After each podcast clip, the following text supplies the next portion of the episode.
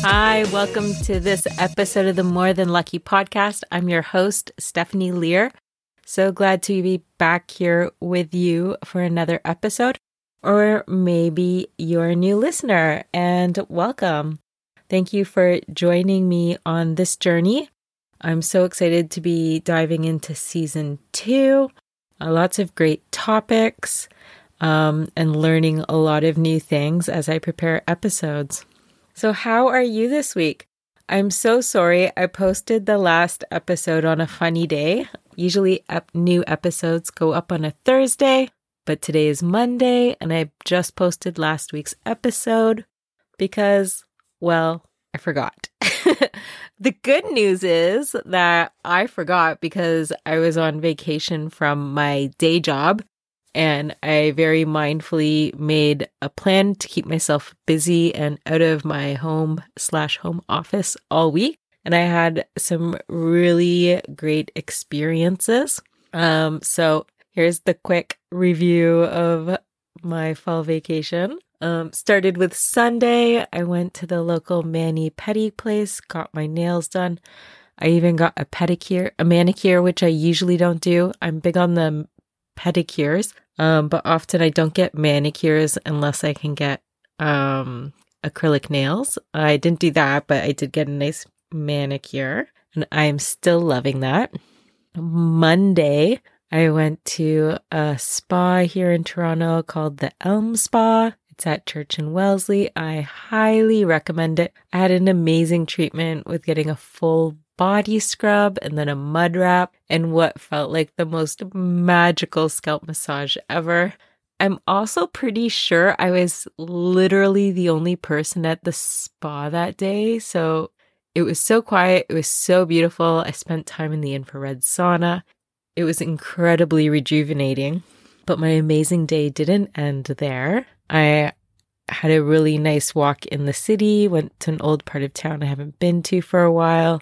Then I continued my city exploring and I went and met a friend in another part of the city. We had a great time catching up over dinner.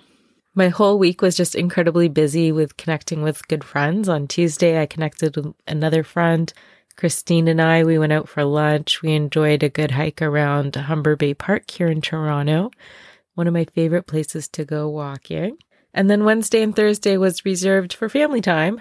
Uh, my mom and I went and did some shopping. That was really cool. And then my sister and I checked off uh, a to do on our bucket list. We went to Hamilton, we checked out Dundas Peak, we saw Tews Falls, and we had such a great time. And it was so awesome. The week was wrapped up with a great visit uh, with Lori. So we got some good together time with our little girl Peyton uh, and just had some really good family time together with my sister and Lori.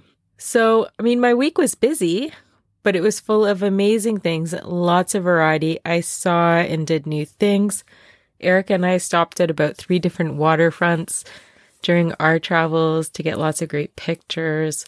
It was just a lot of fun. Taking time off, I think, is so important. One friend had reached out to me while I was on vacation, and I mentioned, Oh, I'm not actually home because he'd been in my neighborhood. And I was like, Oh, I'm on vacation. He's like, Oh, where are you going? I'm like, Oh, nowhere. And I continued to ask him, you know, what are you doing? Are you taking your vacation time? Him in particular, I know he has a very uh, taxing day job, uh, and he hadn't. And I just want to encourage everyone here plan your time off this year. December is coming up soon. It's been a really tough year. 2021 has been different as we've sort of sunk our feet into this pandemic lifestyle and the different things that we've been experiencing this year.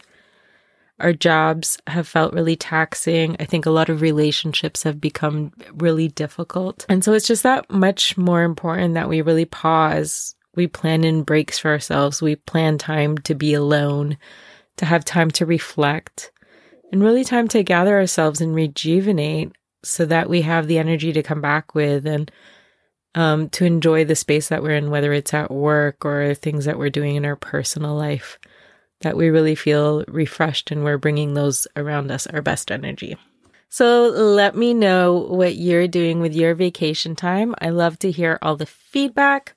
I will put up something on Instagram. I would love to hear back from you guys what you're doing. And I hope everyone enjoys some rejuvenating breaks this fall and winter. This week, I want to dive into what I would consider a pretty thick topic. So perhaps ultimately I'll only skim some of the surface of it, but I did want to open up the conversation and um, open up your minds as well. I wanted to talk about fear. As I paused before recording, I took a pause to do some meditation and just clear my mind.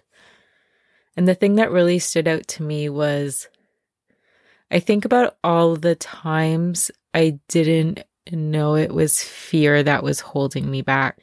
Fear can really lurk in the shadows and it dresses up in different costumes, I think. I think in a lot of our lives, we don't even know that is what's holding us back. And even more so, more often than not, we don't know why we feel the way we feel. What is fear, anyways? When I think about fear, one of the things that always stands out to me was something I heard, yes, at a Mary Kay conference. I learned so much there. Um, but one of the things, the acronym that really stood out to me was labeling fear as false evidence appearing real. So F E A R, false evidence appearing real. And I'm like, yes, that explains it. That says so much about it. And I think it can be a lens through which we're perceiving life. We can really have a lens of fear or a lens of love as being very opposite lenses. But what does fear in life look like? And I think that really stood out to me when I sort of sat here and I thought about it and I thought about all the times I didn't know I was scared or it's funny how we just don't admit to our own emotions sometimes. I was recently chatting with a friend about um, our trip to Berlin in 2019.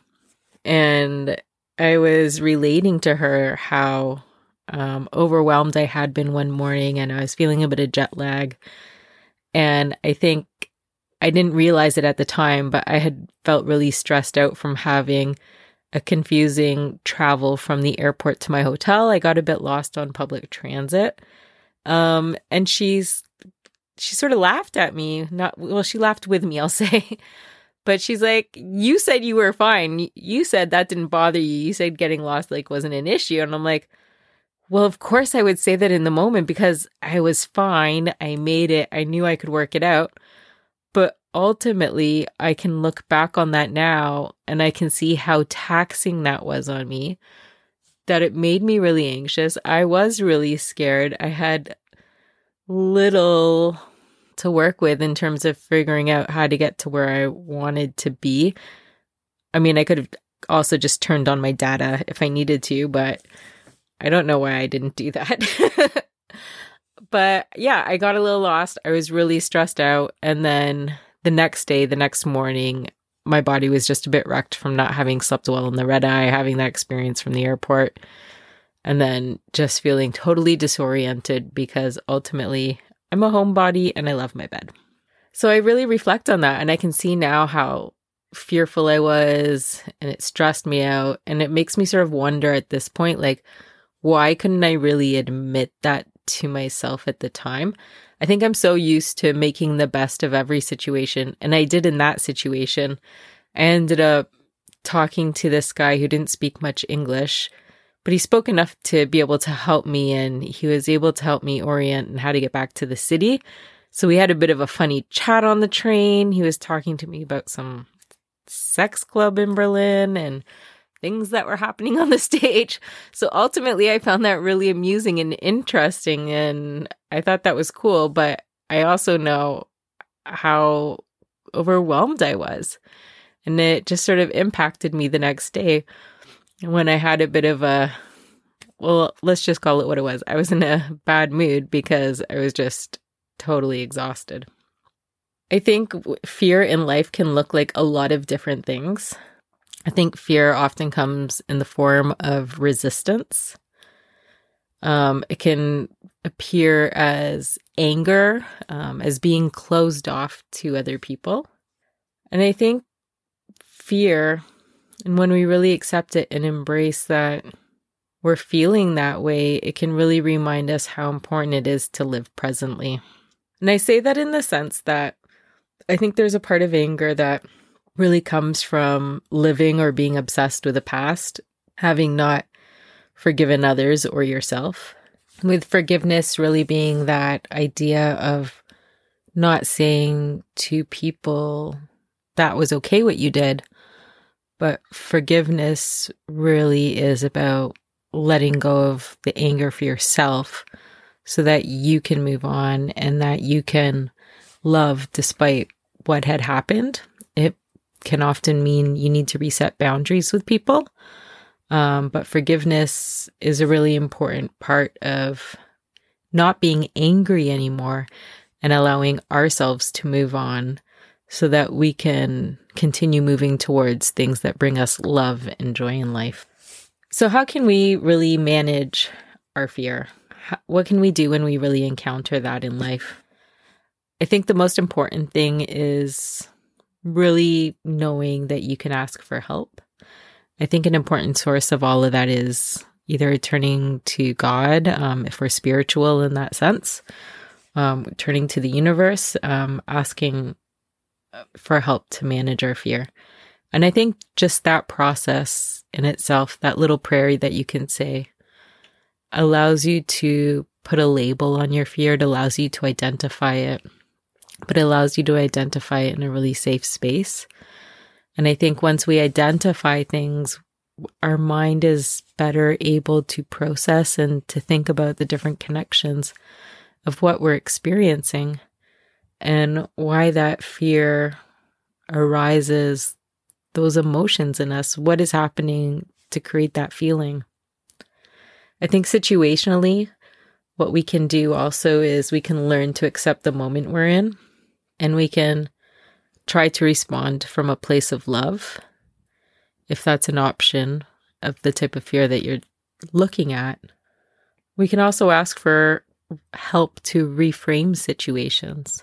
I think fear can often appear as tension in relationships. I was speaking with one friend last week and she said that she was feeling frustrated that someone in her life caused her as much stress as they did because this person is connected to her life, um, not by her own direct choice, but a connection of someone important in her life. And she knew that that would be a long term relationship and she doesn't want to live with the stress and the negative feelings that she's experiencing. And so, really exploring how can we let go of that fear and what does that mean to reframe what that other person is going through and what that means towards us. But that also helps us reframe our own confidence in knowing how we can respond and also having confidence that we're making the right choice for ourselves. I think really acknowledging our feelings and honoring them and releasing it also prevents fear from having power over you. That's something I hear a lot spoken to in prayer is releasing the power over you. And I think just by bringing it out into the light, um, that's such a critical step in the process. Bringing those fears to light, naming what they are, being comfortable with them, you know, like it might be a bit of a devil in your life, but at least if you just can more quickly identify it when he starts to sit on the couch with you, it's going to be a lot easier to respond to and not feel triggered by it and to not it, allow it to pushing you into decisions that you might not be happy with long term in your life. I think perhaps that's the most important thing is that we do as we get older and it's interesting in meditation, they talk about being more in tune with your body. And it just becomes equally as important as we get older to also be in tune with our spiritual body and our spiritual selves so that we can recognize what is going on within us and put it to its place, so to say, so that we're managing our fear and that the fear is not managing us. Imagine if you could get to that place where you see that fear show up in your life and it's trying to attack you, it's trying to trigger all of your insecurities, and you look it in the face and you're like, oh, I know what you are. You're trying to trigger me. You're trying to ruin my day. You're trying to make me be unhappy but I see what you are, and that is not going to happen. And that's because we can look at that in the face because we recognize it, because we've sat in those feelings, because we know how they feel, we know what they look like. And we feel so much stronger for having stood in that place and recognized what those fears are and put the labels on them so that we can quickly identify them later.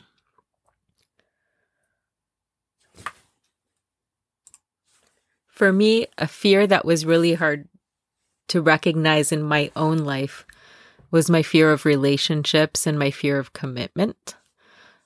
Last year, when I was dating this really wonderful guy, I was looking forward to all the great things that were happening between us, and they were the things that I thought I wanted.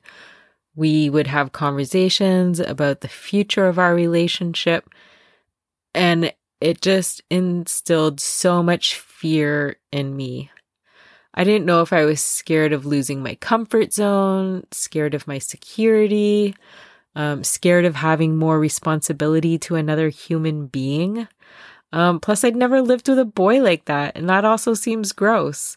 But I mean, I think people deal with that somehow. But I really had to look at that fear and take ownership of it there was no reason why these conversations about us moving forward should make me so concerned, especially when this is something that I've wanted my adult life. And so, really being able to look at it, put a label on it, and say, Oh, I have a major fear of relationships. This is something I'm really struggling with. It's been something I'm able to talk about differently now, but I'm also able to operate differently within the relationships that I have now with the knowledge that I have this fear of a relationship. And I think in the space that I am now, the thing that really gives me a comfort is knowing that the person I'm involved with shares similar fears for different reasons. And so it makes it really comfortable and safe to feel like what I take are risks. Um, because he's understanding of the space that I'm coming from too when I talk about it. I think that's also similar to that space that we can get in where the phrase feel the fear and do it anyways comes in. I think feeling the fear and do it anyways is part of us building our strength. Um, sometimes we're lucky enough to be able to do that. I recognize that that is not always the case. Sometimes fear can really be debilitating as well. But when you are able to feel the fear and do it anyways, you can have an incredible sense of accomplishment within yourself. Um, your self esteem is lifted, your point of view on yourself is lifted, and you just know that you're able to let go one more piece of that fear that isn't going to control you anymore. You're not going to be managed by the fear, but you are going to manage it. I think also letting yourself feel that pain um, really strips the power away and releases you from the continual fear of that. I think part of what fear and its power over us I think it really comes it is that false things appearing real, but it's like things are not even there and we can dispel them, we can bust them up, we can get rid of them, we can push them out of our life because those feared outcomes aren't necessarily based in any facts or logic, but they can be related to old pains or old trauma or old messages that we were given as a child.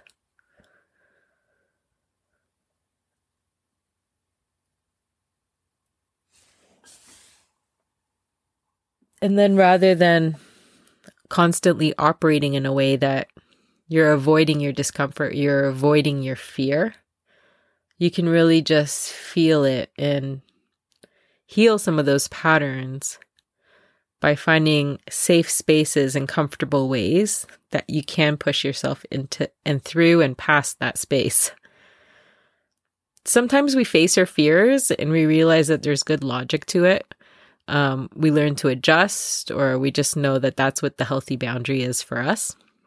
But at other times, we face our fears and we feel incredibly empowered. I think about one time I faced one of my fears and I was incredibly empowered.